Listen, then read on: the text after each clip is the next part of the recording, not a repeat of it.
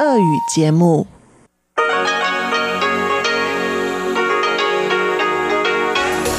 В эфире Международное радио Тайваня.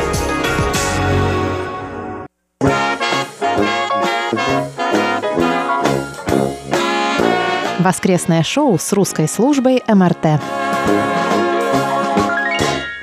В эфире воскресное шоу с русской службой Международного радио Тайваня. Здравствуйте, дорогие друзья! Сегодня в нашей студии вас приветствует Мария Ли и Чечена Кулар. А другие наши коллеги присоединятся к нам чуть-чуть попозже по удаленной связи. Сегодня мы, как обычно, подведем итоги опросу прошлой недели, после чего зададим новую захватывающую тему и обсудим новый вопрос. Затем Светлана Меренкова проведет рубрику «Почтовый ящик», а Инна Островская пригласит вас в гостиную МРТ.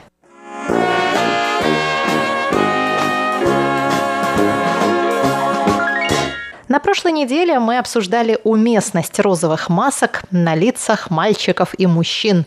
Родители школьников пожаловались, что, мол, сыновья не хотят надевать в школу маски розового цвета, так как над ними там смеются, а масок другого цвета нет. Ведь маски сейчас продают только по квотам и только такие, какие уж попадутся.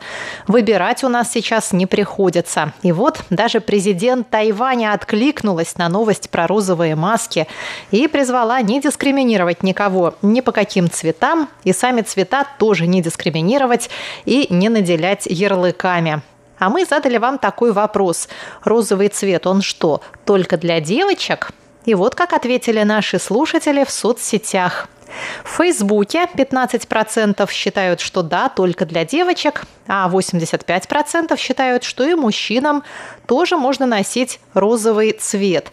И вы знаете, по-моему, впервые на моей памяти у нас такой расклад, что и ВКонтакте ровно такие же проценты. 15% считают, что розовый это для девочек, и 85% что и для мужчин тоже. А вот подписчик нашей страницы в Фейсбуке Александр Сычев пишет, что какого цвета маска совершенно не важно. Главное, чтобы она выполняла свою цель – защитить здоровье. У парней все равно будет некий предрассудок к розовому цвету, чисто на психологическом уровне. Лично я тоже не надеваю ничего розового. Считаю это не к лицу. А вот Вадим Су с ним не согласен. Он пишет, а как же розовая рубашка под серый костюм? И действительно, классика. Мы также получили письмо с ответом на вопрос прошлой недели от Николая Егоровича Ларина из Подмосковья. Николай Егорович пишет, что касается цвета масок, защищающих учеников не более чем на 2 часа от заражения коронавирусом, то цвет масок должно определять ведомство, отвечающее за школьное образование на Тайване. Оно должно определять, какого цвета маски должны носить девочки, а какого цвета мальчики. В России, например, население носит маски в основном белого цвета, особенно медицинский персонал, так как на белом фоне видны малейшие частицы грязи. На вопрос прошлой недели также ответил Виктор Варзин. Виктор пишет, когда я был школьником, я розовый считал девчачьим цветом. Но в наше время глупо так делать. В России, кстати, были примеры удачного использования розового мужчинами. Молодые люди ходили в розовых рубашках, а так как они были им по размеру, выглядели вполне стильно. Конечно, я не надену просто так розовые джинсы и кофту для выхода на улицу. И не дай бог, если у меня будет сын, выдать ему розовый рюкзак рюкзак. Розовый, конечно, женственный цвет, но в глобальных условиях он подходит обоим полам. Поэтому я отдал голос второму варианту. Хотя вариант об одежде розового цвета намекает мне, что я, может, неправильно проголосовал. Ведь на вопрос «А вы, будучи мужчиной, вышли бы в розовых джинсах и кофте?» я бы не вышел. Но так или иначе заметно, что мужская часть не желает этот цвет надевать, и я в том числе. Наверняка все навешано стереотипами. Но для меня розовый цвет – полная дичь. Не люблю. Могу юзать, но не люблю. Нам также написал Анатолий Клепов из Москвы. В Фейсбуке Анатолий ответил, что мужчины могут носить розовые маски. Ведь маски выдают всем жителям на Тайване так, что цвет выбрать невозможно. Если говорить больше, мальчик в розовом или оранжевом как-то не очень. А для девочки не подходят голубой и синий. В розовом или оранжевом мальчики не смотрятся мужественно, но во время болезни многое меняется. И приходится носить даже те маски, которые не нравятся по цвету, хотя со стороны это выглядит не очень красиво. Я бы выбрал для мальчиков черный цвет. Анатолий, вам бы, наверное, очень не понравилось, что мы с Чеченой сейчас в студии сидим в голубых масках. Но что поделать? Розовые маски к нам так и не завезли. Приходится ходить в чем есть. Мы, честно говоря, радуемся любым.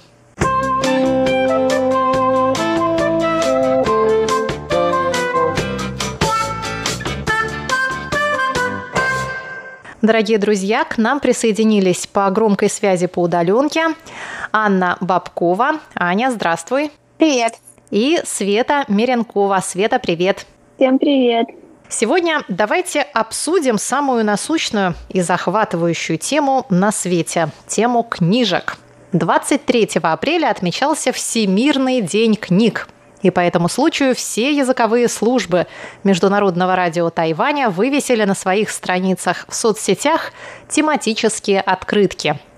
На открытке русской службы было написано «В начале было слово». Все, я думаю, помнят начало Евангелия от Иоанна. В начале было Слово, и Слово было у Бога, и Слово было Бог, оно было в начале у Бога, все через Него начало быть, и без Него ничто не начало быть, что начало быть. То есть именно слово положило начало цивилизации. Но сегодня мы не будем погружаться так уж глубоко и вынырнем на поверхность нашей действительности. А на поверхности сейчас у нас карантин и самоизоляция. И все вокруг снова читают книжки. У меня в ленте Фейсбука небывалое книжное оживление. Все что-то читают, перечитывают, перемывают косточки авторам и героям. Просто праздник жизни какой-то. У меня же времени на чтение совсем немного, ну разве что по ночам. Но и мне не хочется отставать от всей этой книжной движухи, и я вот тоже приступила к освоению новых книжных горизонтов. Представляете, книжки – это новые сериалы. И я хочу попросить моих коллег рассказать о своих любимых книжках. Было ли у вас такое, что книжка поменяла вашу жизнь, ваше мировоззрение? Была ли у вас такая книжка, после которой мир изменился навсегда? И сама же я первая отвечу на свой неслучайный вопрос, потому что я классический пример исковерканной книжкой судьбы. Ну, во всяком случае, направленной книжкой. То есть, если бы не книжка, прочитанная мною совершенно случайно в 11 лет, я бы натурально не сидела с вами сейчас в этой студии, а сидела бы где-нибудь еще, наверняка на карантине. В 11 лет я взяла у бабушки с полки, неизвестно как оказавшийся там сон в красном тереме, библиографическую редкость, между прочим. И бабушка, сама ни разу его не открывшая, сказала мне, что это китайские сказки. Я и начала его читать как сказку.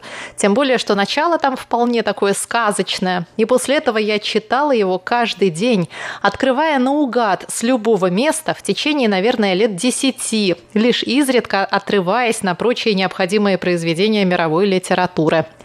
Доходило до того, что мама от меня эту книжку прятала. Я просто залипала в ней, погружалась в ее волшебный мир и больше ничего не желала знать. И вот так оно и пошло, что, конечно, нужно было ее непременно прочесть на китайском языке, иначе какой во всем этом смысл? Ну и вот так я потом оказалась и на Тайване. И я очень рекомендую всем, кто не знает, чем заняться на карантине, достать «Сон в красном тереме», который как раз не так давно, в 2014 году, переиздали в издательстве «Наука», и прочесть эту удивительную книжку. На это есть много причин. Во-первых, действие там происходит в большом и красивом китайском доме с подробнейшим описанием интерьеров, с большим и прекрасным китайским садом. Во-вторых, я настаиваю на том, что вовсе не Габриэль Гарсия Маркес, как все уверяют, а именно Цао Сюэ Цинь еще в XVIII веке изобрел модный сегодня магический реализм. «Сон в красном тереме» – это просто классика жанра. Реальность в нем переплетается с волшебством, органично и естественно. Наконец, там почти все действие происходит в режиме полной самоизоляции, фактически карантина большой китайской семьи. Лишь изредка кто-то из героев оказывается вдруг в мире бушующем, и никогда ничем хорошим это не заканчивается. Мир бушующий тоже время от времени проникает как вирус внутрь, и тоже всегда с печальным итогом.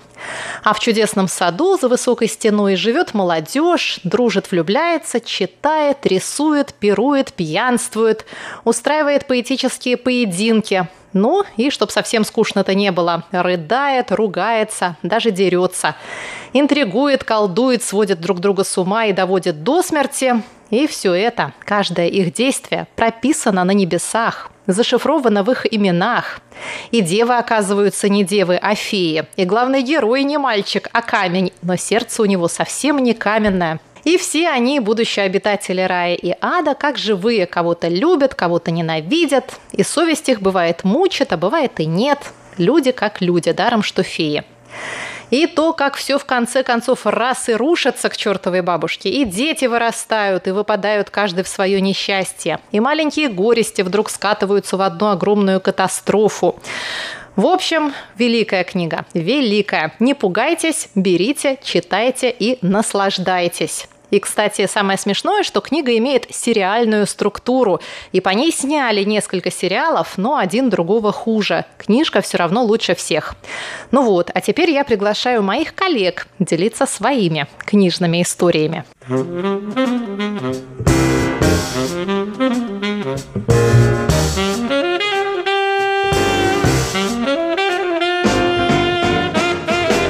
Я не могу сказать, что Сейчас я читаю много художественной литературы. Э, время от времени я подсчитываю так называемый нон-фикшн.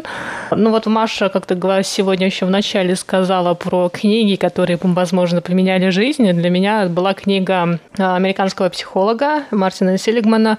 И который я прочитала лет пять назад, и эта книга, она действительно очень много поменяла, наверное, вообще отношение к миру, это все. Но это все нон-фикшн. Что касается художественной литературы, Последнее яркое впечатление от литературы я получила в конце прошлого года. Возможно, даже мои коллеги помнят, когда я приходила, по-моему, два дня и две ночи я не спала, потому что я читала роман «Зулейха открывает глаза» Гузель Яхиной.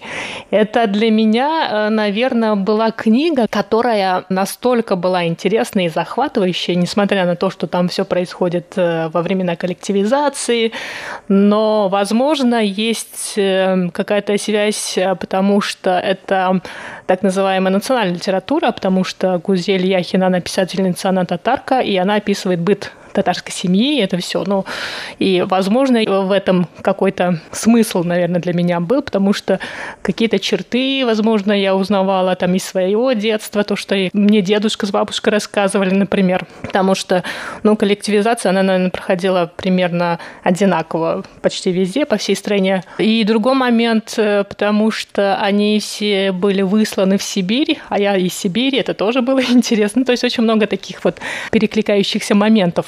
Поэтому я не спала две ночи, но я ее прочитала, это очень прям, она захватила меня. И сейчас по этой книге вышел сериал. Да, я как раз об этом подумала, и я вспомнила сейчас, действительно, как ты приходила, да, с красными глазами, просто как зомби ходила и говорила, что ты сейчас погружена в эту книжку. Я забыла, что это была за книжка, и только вот сейчас, наконец-то, все эти концы сошлись воедино.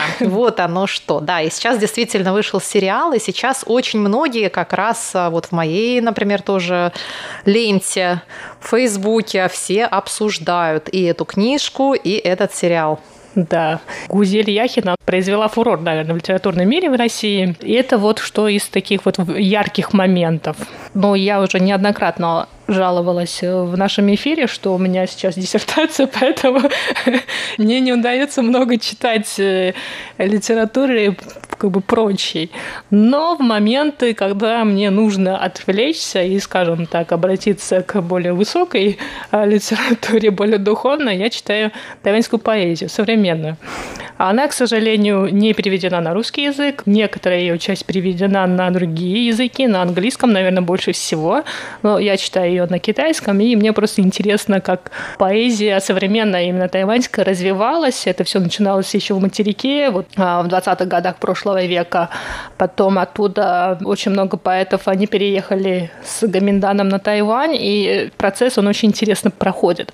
Насколько там буквально до 80-х годов, наверное, в тайваньской поэзии а, ностальгия по материку, по родине, а потом уже начинается период, когда очень многие молодые тайваньские поэты, они уезжали в другие страны, в Европу, Соединенные Штаты Америки, там а, учились, как-то впитывали элементы западной литературы, западной поэзии. И получается тайваньская эклектическая такая поэзия. То есть она вроде как отсылом к танским стихам, ну, классической поэзии китайской, но есть элемент западный.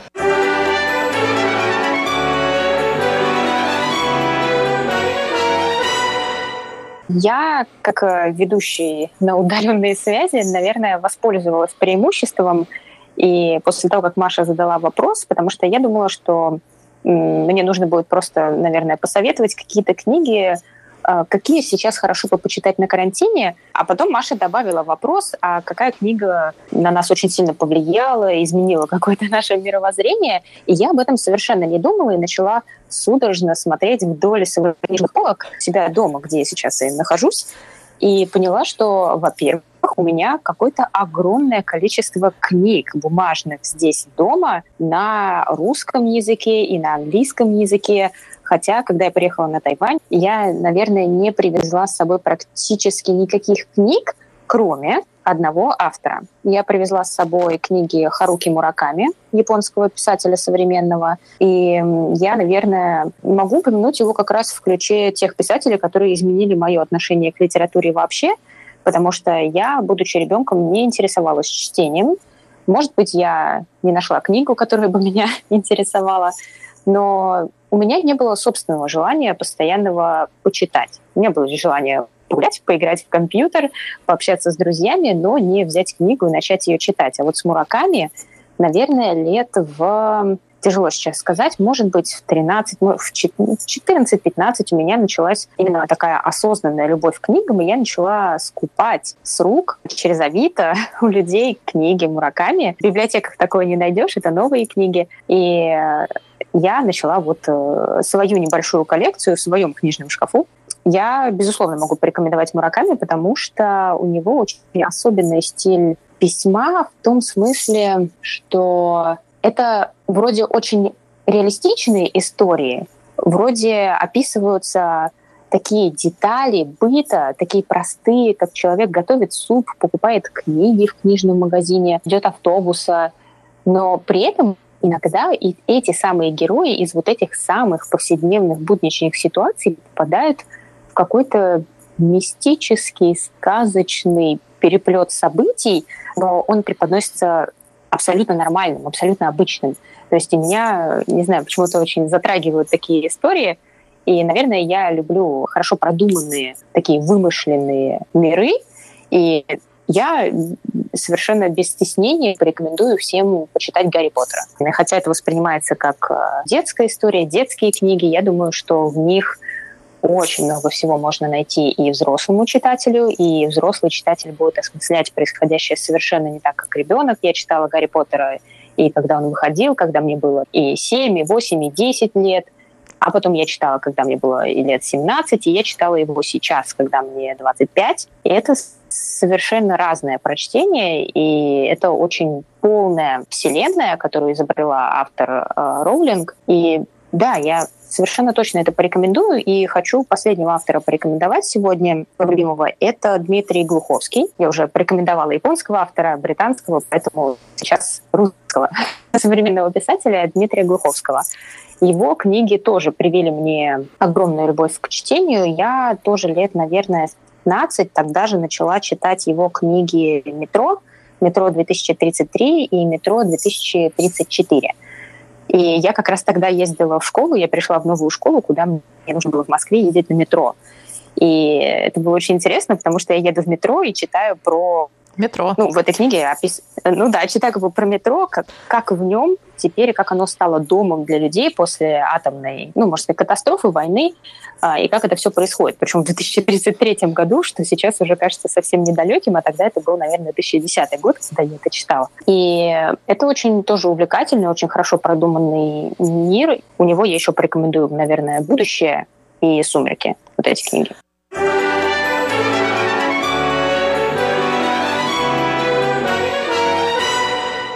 Света, расскажи свою книжную историю. Ну, на самом деле, моя книжная история похожа на Аню. И я в детстве тоже не любила читать. Я была тем ребенком, кого родители в детстве заставляли читать список литературы на лето, и я всегда ненавидела это. И, наверное, осознанно и сама проявила желание к чтению я лет только в 16. И мне казалось, что ну зачем тратить время читать, если можно лучше посмотреть сериалы или фильмы. И, наверное, только с э, книги «Сумерки», которая вышла, когда мне было вот как раз лет 16, я поняла, что иногда книги могут быть э, интереснее, чем э, фильмы. Потому что я прочитала книгу, а потом посмотрела фильм, и действительно тогда мне больше понравилось чтение книги, чем фильм. И после этого я уже начала как-то читать и интересоваться чтением. И так же, как и Аня, ну, нет, Аня не сказала, что это было последнее, что он читал, но я последнее, что читала, это была серия книг э, Харуки Мураками. И я уже не помню, сколько книг, какие книги я читала, но я помню, что когда родился мой сын, я несколько раз в неделю ходила в книжные, покупала себе книжку, чтобы можно было с ним гулять и читать. Вот, так что мне кажется, что да, Харуки Мураками очень хорошее карантинное чтение, чтобы расслабиться и не особо загружать себя. В настоящее время, мне кажется, нужно рекомендовать какое-то такое позитивное чтение. Спасибо, Света. А вас, дорогие друзья, я призываю присылать нам рассказы про ваши любимые книжки про книжки, которые изменили вашу судьбу, про книжки, которые вы советуете читать на карантине.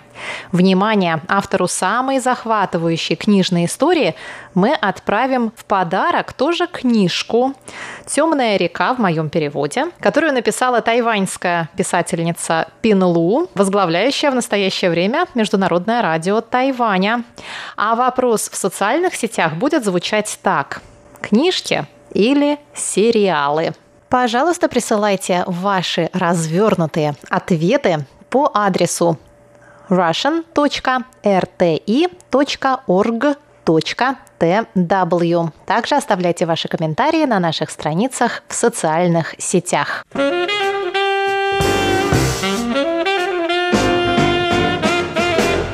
Спасибо большое, мои дорогие коллеги. Я думаю, что все, кто на удаленке, наверное, сейчас, положив трубки, бросятся к своим книжным полкам и уйдут в запойное чтение до конца выходных. С вами в воскресном шоу были Мария Ли, Чечена Кулар и на удаленной связи Анна Бабкова и Светлана Миренкова. Спасибо вам большое и оставайтесь на волнах русской службы МРТ.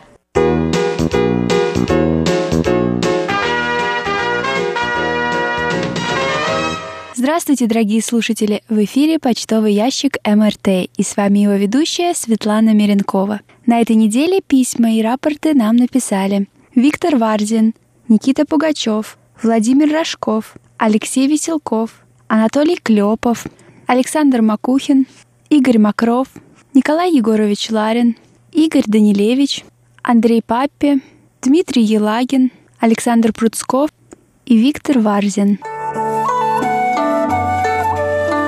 А далее обзор рапортов. Напоминаю, что нас можно слушать на двух частотах. На частоте 5900 кГц можно слушать получасовую программу с 17 до 17.30 часов по UTC, а на частоте 9490 кГц можно слушать часовую передачу с 11 до 12 часов по UTC.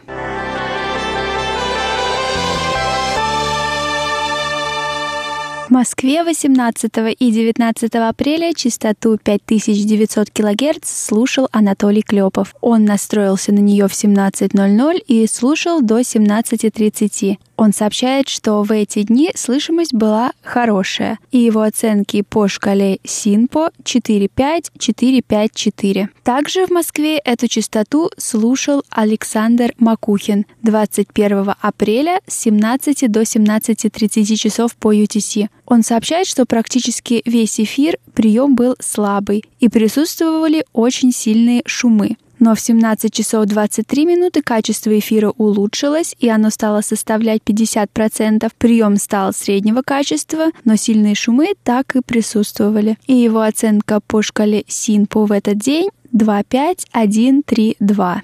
Николай Егорович Ларин из Подмосковья слушал эту частоту с 13 по 19 апреля. Он пишет, что прием в эти дни был стабильно хорошим. Имели место незначительные атмосферные помехи и слабые замирания. В городе Десногорск Смоленской области 11 и 12 апреля эту частоту слушал Игорь Макров. Он сообщает, что в эти дни прием был отличный, и по шкале СИНПО его оценки все пятерки. Андрей Папи из города Томск слушал эту частоту 21 апреля с 17 до 17.30. Он пишет, что прием в этот день был среднего качества, и его оценки по шкале СИНПО 3-4-3-4-3.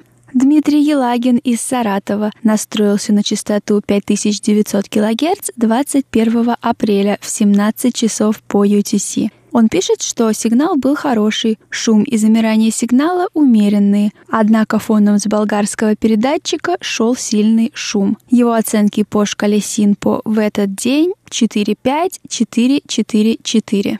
Александр Пруцков из города Рязань слушал частоту 5900 кГц 17, 18 и 19 апреля. Он сообщает, что в эти дни прием был среднего качества, и во все дни по шкале Синпо он поставил 3-5-5-4-3. Виктор Варзин из города Коммунар Ленинградской области слушал эту частоту 17, 19 и 20 апреля. Он пишет, что 17 апреля сила сигнала была средняя, присутствовали умеренные шумы и небольшие замирания. Общая оценка приема удовлетворительная, речь распознаваема. Таким образом, 17 апреля по шкале Синпо он поставил 3-5-3-4-3, 19 апреля 4-5-3-3-3, а 20 апреля 4-5-4-3-4. В городе Сбарж Тернопольской области на Украине частоту 5900 кГц слушал Игорь Данилевич. 19 апреля в 17.00 он настроился на нее и слушал до 17.30 часов по UTC. Он сообщает, что в этот день слышимость была хорошая, сигнал был сильный, и его оценки по шкале СИНПО 5-5-5-4-4.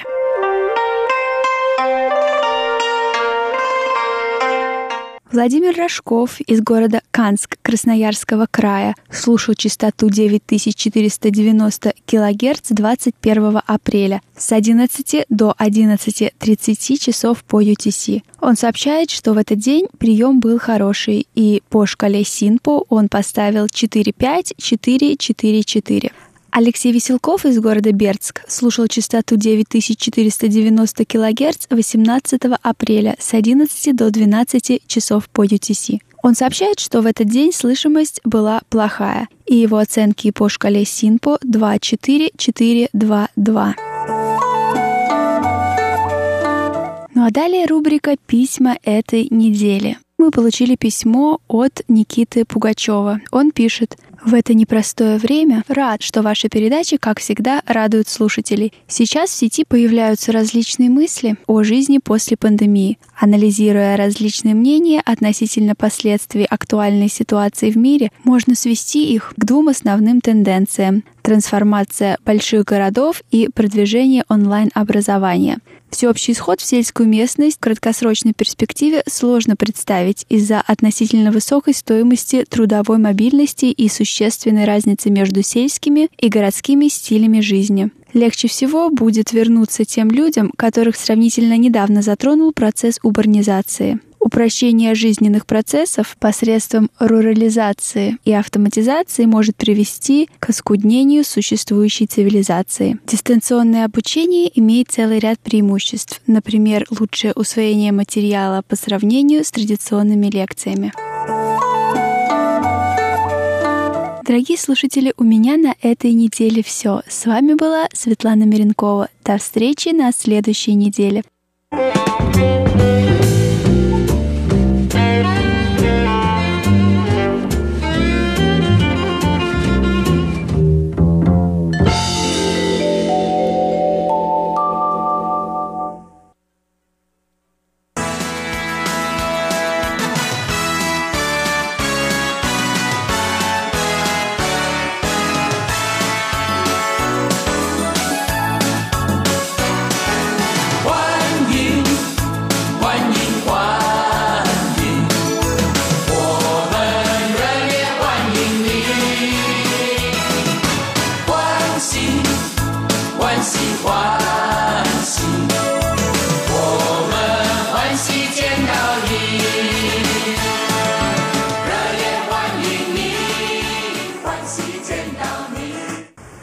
Здравствуйте, дорогие друзья! Вы слушаете Международное радио Тайваня.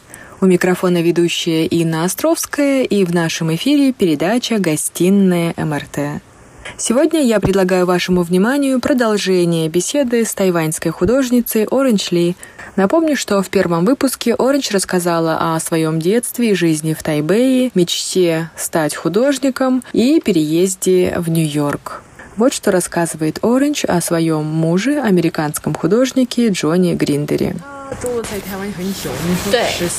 十三年，对，还有他不像离开台湾那么喜欢，对对对对对。然后为了你。Оранж, поскольку мы заговорили о Джонни, давайте поясним, что он прожил на Тайване довольно долго, 13 лет, и не планировал никуда уезжать. И ради вас, вашей мечты, вернулся в Америку. 我那时候遇到 Johnny 的时候，其实 Johnny 在台湾算是 过得我觉得算还蛮不错，就是已经是。Да, совершенно верно. У Джонни такой характер. Вы знаете, мы хорошо дополняем друг друга. Когда мы познакомились, он был доволен своей жизнью, рисовал для себя. У него не было никаких творческих амбиций. Джонни и я очень любим Тайвань, ведь там такая атмосфера.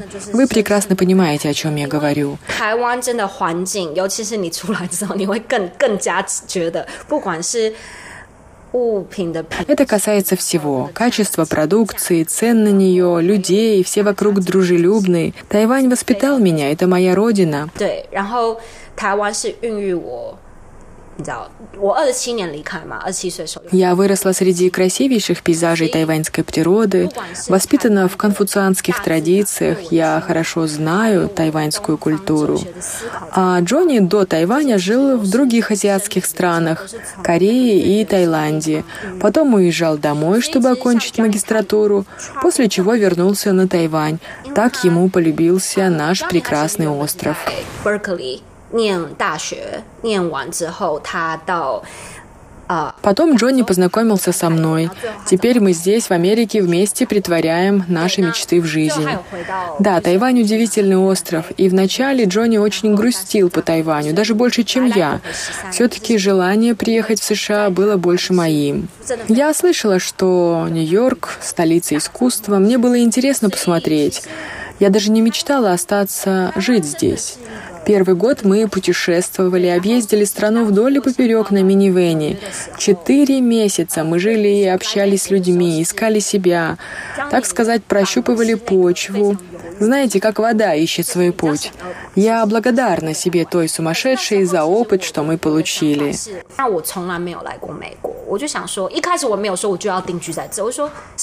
Потом мы обосновались в Нью-Йорке. У нас были трудности в отношениях, я решила расстаться с Джонни Хотела пожить сама. Уходила я с одним чемоданом.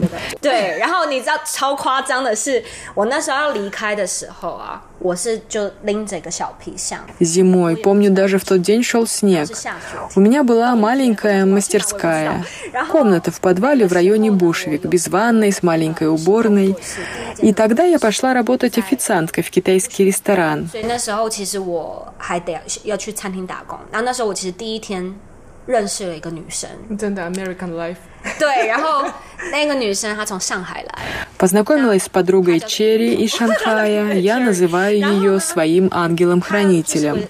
И хотя мы были плохо знакомы, она приютила меня в своей квартире. До сих пор не понимаю, почему. Мне было очень неловко. Я решила переночую, уйду. Но Черри освободила мне шкаф, дала вторую копию ключей, и я прожила у нее месяц, за что очень благодарна. 呃，我那时候跟我家人讲嘛，那我妈也是讲说啊。干嘛把你搞成这样子呢？就回来再重新开店就好了。Мои родные и сестренка настаивали на моем возвращении. Говорили, откроешь опять свои магазины, будешь работать. Но я не хотела возвращаться. Тогда сестра рассказала мне и предложила продавать свои картины в интернете. Я не знала, что это популярная на Тайване платформа, где девушки в чате говорят о макияже, готовят, поют, шутят и так зарабатывают деньги. 我根本不知道直播是什么。他说直播就现在在台湾很流行啊，很多人就会在前面，就是不管是讲笑话、吃东西。Мне это не очень нравилось, но я решила попробовать рассказывать о своих картинах и жизни в Нью-Йорке. Первый раз в чате я рисовала картину онлайн и сразу же продала ее. Ее купил тайванец. Я была удивлена, и, надо сказать, я была первой, кто начал рисовать в чатах и продавать свои картины. Я благодарю тайваньскую публику, которая меня поддерживала и приобретала мои работы. Был круг людей, которые, можно сказать, вернул меня к нормальной жизни и вере в себя. 真的是很欣赏我的作品，然后欣赏我这个人，然后他们愿意去支持我的人，所以那个时候其实把我重新。Мне было тяжело. Стыдно сказать, но тогда я ходила в спортцентр, чтобы принять душ. Брала в ресторане больше еды вечером, чтобы было что поесть на следующий день. У меня не было лишних денег. Да, из хозяйки четырех магазинов я стала никем. 对，yes，exactly。但但是真的是要经过这一切，然后那时候有这些贵人帮 我。Orange, но сейчас вы снова хозяйка своего арт-салона. Да-да, верно, без поражений нет побед. Я благодарю тайваньцев из тех чатов за слова поддержки. Благодаря их просмотрам и интересу я в первый месяц стала самой популярной среди новичков в этих чатах. Мои фото и фото моих картин даже украшали выставки аниме-шоу в Тайбэе. OK，这样下去是很好，可是我好像 不是原本来这边不是要做这个的，所以其实。Но все чаще я стала задумываться, а ради этого ли я приехала в Нью-Йорк? Это ли моя мечта? Я улыбалась в чате и плакала за камерой, потому что понимала, что занимаюсь совсем не тем. Я разочаровалась в себе. Я понимала, что девушка в чате — это не я, и должна была помочь себе сама. 所以那个时候，但是因为那时候我没办法想的这么正面，我只会觉得啊，天哪，我在干什么啊，这样子。В конце 2018 года у меня была страшная депрессия. Я поняла, что разрушила важные для себя отношения, потеряла себя. Тогда еще шла подготовка моей выставки в Бруклине. Она называлась «Девушка из чата». Но я была не рада этому. была недовольна собой. Потом меня словно озаряло, и я думала, почему, почему я не горжусь тем малым, что я сделала и делаю, ведь это тоже мои достижения. В тот период я пересмотрела свои отношения с Джонни, восприятие себя также изменилось, у меня было ужасное душевное состояние. И, кстати, единственный, кто тогда пришел ко мне на помощь и был со мной 24 часа в сутки, 7 дней в неделю, это был Джонни. Он помог мне и с первой выставкой. Все картины той серии были проданы в первый же день. Я не думала, что мои душевные рубцы, которые я изобразила в тех работах, найдут такой отклик у зрителя. А сейчас мы находимся в нашей новой студии. Это арт-пространство для молодых художников. Раньше тут был завод, но один ценитель искусства выкупил землю и построил пятиэтажное здание специально для молодых современных художников.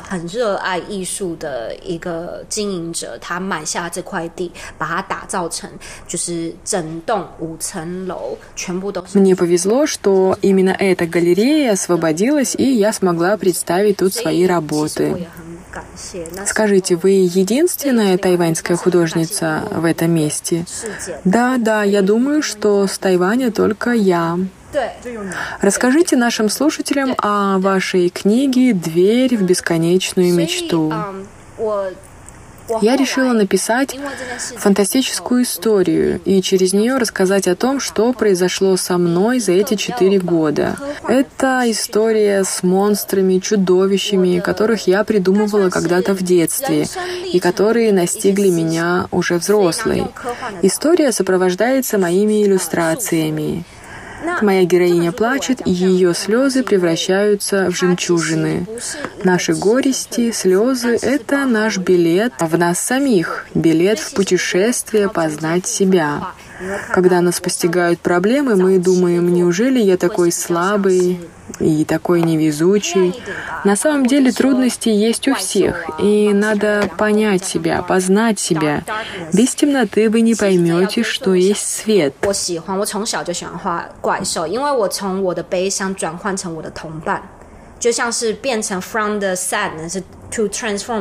Сегодня я благодарю и грустные моменты моего детства, потому что они сделали меня настоящую.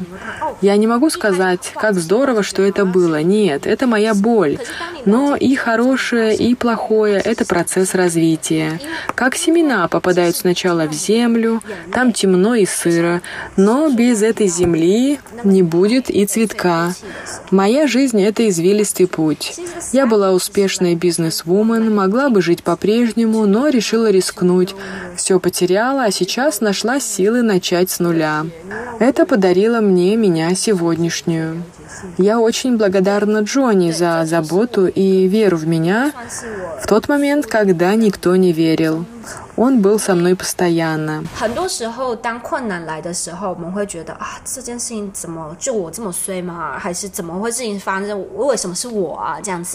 很多时候，当困难来的时候，我们会觉得啊，这件事情怎么就我这么衰吗？还是怎么会事情发生？为什么是我啊？这样子。в прошлом году у меня проходила персональная выставка в Тайбэе и презентация книги «Дверь в бесконечную мечту». Вы знаете, в этот день внезапно начался тайфун.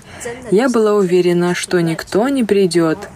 Первыми вошли сестра с друзьями, а потом остальные приглашенные. И все представленные работы в тот вечер были куплены. Не было слов, чтобы описать мою радость, благодарность, удивление. Все пришло в мою жизнь постепенно, одно за другим. Я говорю спасибо моим друзьям и коллекционерам с Тайваня. Они делали заказы, покупали картины, и это позволило мне не беспокоиться о финансах и посвятить полгода написанию книги. 也没有想到我在纽约，哎，结果我在一个 fair 上面遇到了 NHK 的 Я не думала, что случайно на одной из ярмарок в Нью-Йорке познакомлюсь с одним из директоров NHK. Он купил мою картину, а потом решил сделать фильм обо мне. Это была серия передач о нью-йоркских художниках. Я была горда и прощена тем, что мое имя оказалось таким именитым художником, как Джефф Кунс. 我真的超荣幸，因为里面全部都是很大的名字，Jeff Koons、村上龙等等。Еще одна интересная творческая коллаборация случилась недавно. Меня выбрали рисовать огромное полотно в здании офиса Google рядом с местом Челси Маркет. Нас было восемь молодых художников из Нью-Йорка. И в этом году меня и мои работы упоминали в Нью-Йорк Таймс. Это для меня большое достижение. 找八位 就是在 New York New York 当地的艺术家，那我是其中一位。那他们选了我做呃一个 four feet by seventy feet，你知道吗？Вы знаете, я поняла одно: когда мы чего-то желаем, страстно хотим, Мало только одного желания, важно понять свое сердце, услышать его, быть готовым к своим желаниям. И важно ценить то, что уже сделано тобой. Измени себя, и изменится все. Это не просто слова. Даже монстры из детства могут стать твоими друзьями. Это такой процесс пробуждения цветка. Иногда у меня так было, кажется, что все рушится, разваливается. Когда я рисую что-то мрачное, я понимаю, что это тоже нужно мне. Это корни нового дерева. Я еще раз хочу сказать, как благодарна Джонни. Многие работы появились благодаря ему. Оранж, мы так много говорим о Джонни, но наши слушатели не успели с ним познакомиться. Давайте пригласим его. Джонни, расскажите немного о вашей жизни на Тайване. People there are wonderful, food's great, the culture, the life. О, Тайвань — это прекрасное место. Там замечательные люди, вкуснейшая еда, культура, жизнь. Я люблю Тайвань, все-таки я прожил там 13 лет. И я скучаю по Тайваню. Мы часто обсуждаем наше возвращение туда когда-нибудь. Но сейчас нам хорошо здесь, в Нью-Йорке. Джонни, что вы думаете о карьере Оранж в Большом Яблоке?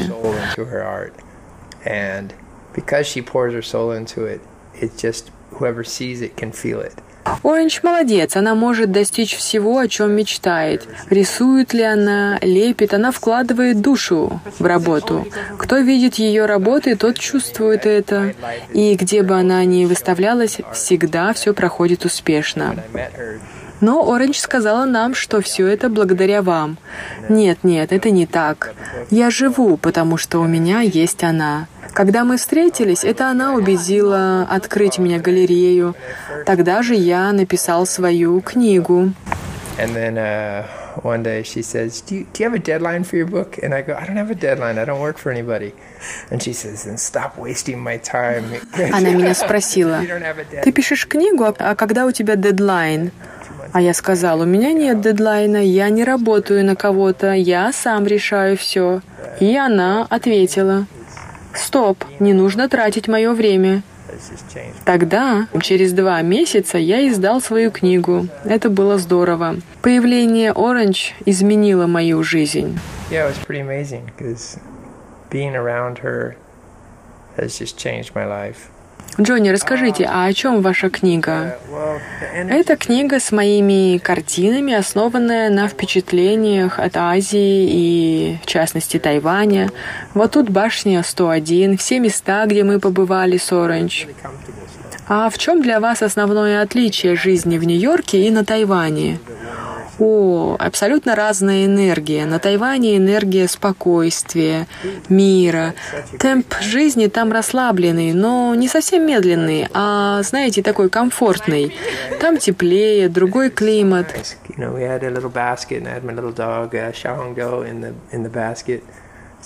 У нас была отличная жизнь на Тайване. Мы везде ездили на скутере, это так удобно. Маленькая корзинка впереди, там собачка.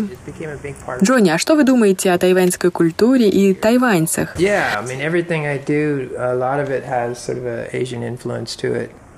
Я очень люблю тайваньскую культуру и тайваньцев. Это все стало частью моей жизни. 13 лет — это серьезный срок. И все, что я делаю в искусстве, все имеет отклик той тайваньской жизни. А какие планы на этот год? Новые книги, новые выставки? Да, каждый работает над новой книгой. Мы планируем новые выставки в Нью-Йорке. Расскажите. Uh,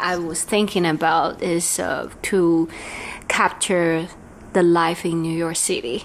Yeah, so that will be the next another project for the book. Новая книга, наверное, это будет приключенческая история с картинами, приключениями в Нью-Йорке, да и на Тайване. Yeah, so that's the another book project I always in my mind because uh, you know the Вы знаете, в Нью-Йорке мы встречаем много интересных людей, и они нас вдохновляют, они мечтают, они делают все, чтобы достичь своей цели, и мы делаем то же самое, притворяем в жизнь наши творческие желания. Мы живем в Нью-Йорке уже три года. Вы знаете, красоту Нью-Йорка надо ведь понять.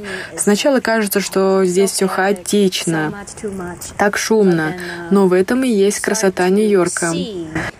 The beauty in the chaos. The beauty in the chaos. Yeah. You know, the different characters in the different person. Тут на каждом углу можно встретить удивительного человека, интересного персонажа. Столько уникальных личностей в Нью-Йорке, которых хочется изобразить. Может, следующая книга будет о красоте жизни каждого из нас?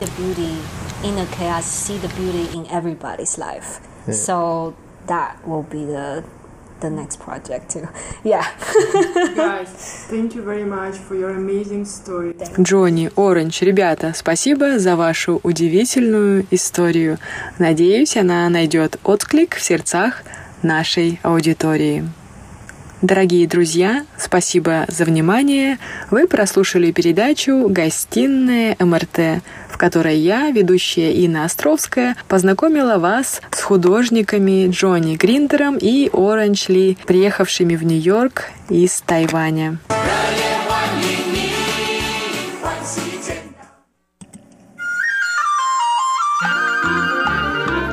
Тайвань и тайваньцы. В эфире рубрика «Тайвань и тайваньцы» у микрофона Мария Ли. Сегодня мы постараемся немного отвлечься от темы коронавируса и поговорим о популярной музыке и песнях, которые, кстати, могут здорово помочь в моменты уныния. Оно нам сейчас совершенно лишнее.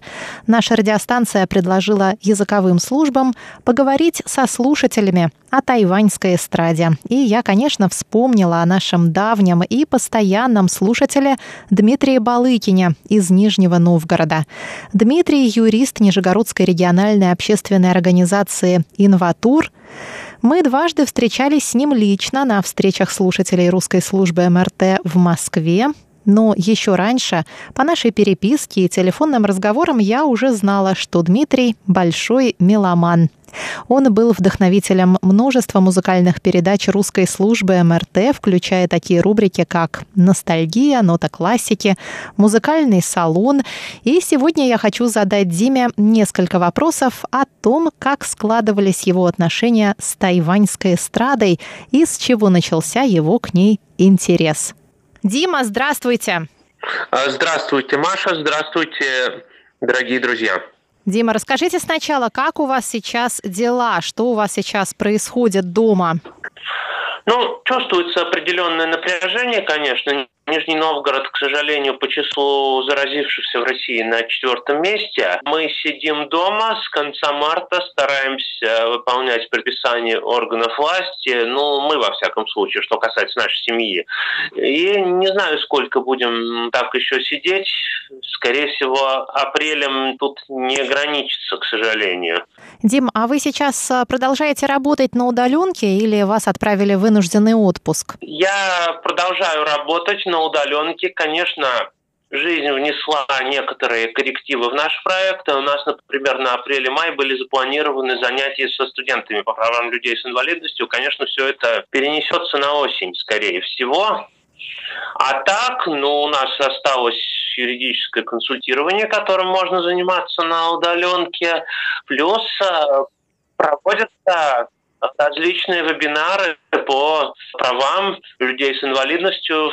Тут запрос резко возрос на дистанционное обучение, тоже составляли методичку, ну и разные тоже просветительские мероприятия. В частности, вот для Дома слепоглухих я несколько вебинаров в апреле провожу. Два уже состоялись. Но даже когда мы ведем активный образ жизни, все равно иногда нам нужно расслабляться, отдыхать и отвлекаться от всех насущных проблем. И ничто нам лучше не помогает, чем музыка, правильно? Да, безусловно. И вот я хочу подвести, собственно, к теме нашей сегодняшней беседы. Дима, я знаю, что вы большой меломан. Я также знаю, что вы очень любите песни Терезы Дэн. И вообще вы в тайваньской эстраде разбираетесь больше, чем, наверное, любой другой наш слушатель. И расскажите, пожалуйста, как это вообще все получилось? С чего начался ваш интерес к тайваньской эстраде? Ну, действительно, слушаю передачи из Тайвэя я достаточно давно, с 94 -го года, с мая 94 -го года, тогда еще был «Голос свободного Китая», и была тогда такая передача «Музыкальный городок». Я не могу сказать, что мои отношения с тайваньской эстрадой в тот момент они так уж прекрасно складывались, потому что качество приема, к сожалению, порой оставляло желать лучшего. Да, я старался их слушать, эти передачи, но не всегда это было так, как хотелось бы мне. А вы помните первую песню или первого исполнителя, а, который произвел на вас впечатление, вот кого вы услышали и кого вам захотелось слушать еще? Не могу точно вспомнить. Как раз, наверное, Терезу Ден я и услышал. Я вот вспомнил, когда, наверное, вы знаете, как раз май 95 -го года, когда ее не стало, я помню, что в программе «Почтовый ящик» как раз Анна Матвеева об этом сообщила, и мне кажется, вот первая песня, которую я услышал, это была песня «Goodbye, my love». Goodbye, my love, 我的爱人再见。Goodbye, my love，相见不。 是那一天，我把一切给了你，希望你要珍惜，不要辜负我的真情。Goodbye, my love，我的爱人，再见。Goodbye, my love，从此和你分离。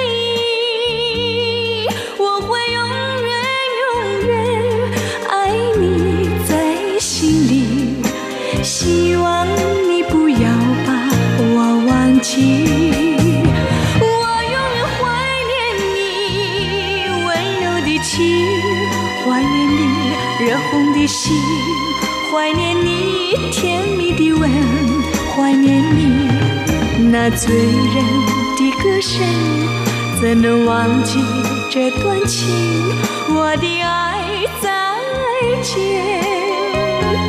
不知哪日再相见。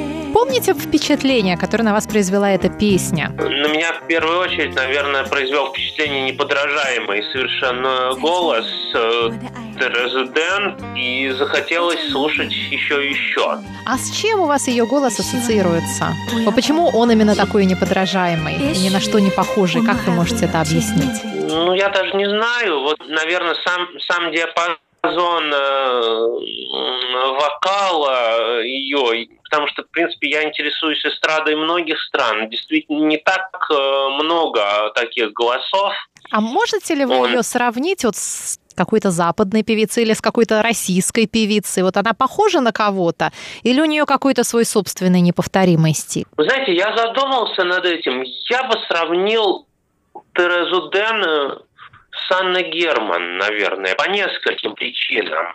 А, во-первых, Анна Герман польская певица, которая пела на очень многих языках, то есть она была популярна в Италии, она была популярна очень в Советском Союзе, наверное, больше даже, чем в Польше.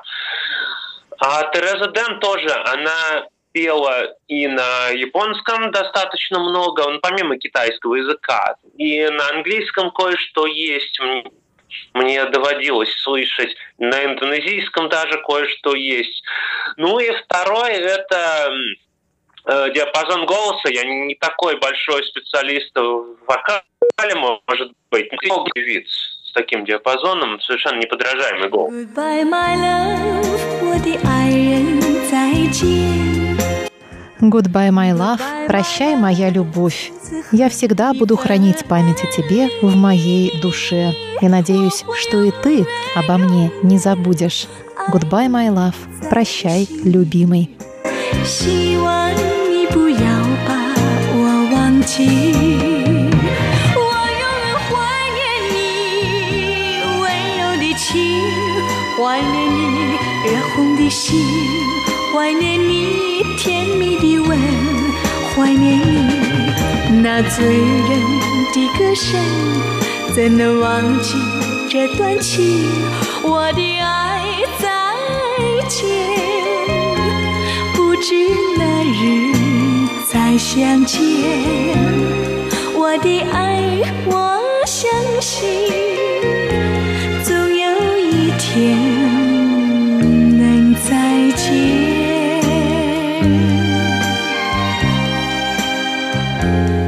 Это была песня Терезы Дэн «Goodbye, my love». Но мы с Дмитрием Балыкиным еще не прощаемся, потому что наш разговор еще далек до завершения. Мы встретимся снова на следующей неделе в рубрике «Тайвань и тайваньцы» и продолжим слушать прекрасные песни великолепной Терезы Дэн. С вами была Мария Ли. Всего вам доброго. Goodbye, my love. Goodbye, my love. 我的爱人，再 再见